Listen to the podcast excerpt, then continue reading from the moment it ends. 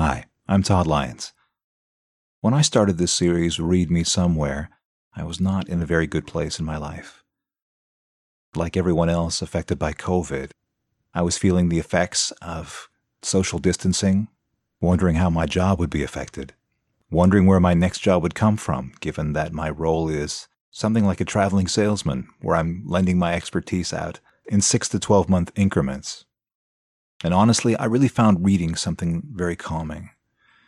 And it's not without some embarrassment that I admit that the sound of my own voice reading my own stories to me actually helped me fall asleep and relax during uh, some periods where I was plagued with insomnia and anxiety. I'm pleased to say that I'm feeling much better. But then that brings me to something of a crossroads. I haven't had a lot of feedback on the show, and I'm really wondering if anyone finds any value in it.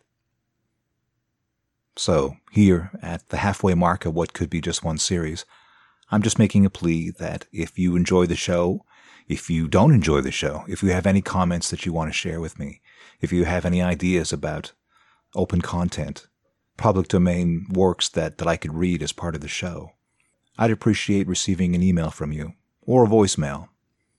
The show feed actually has a voicemail feature as part of the description, and my website has a contact form that you can reach me by.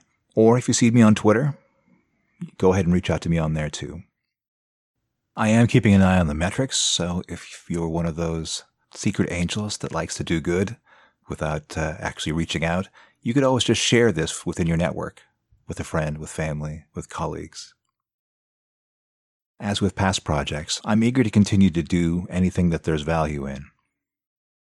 But if this is something that mostly I was just benefiting from myself, then maybe it's time to let go. Let me know.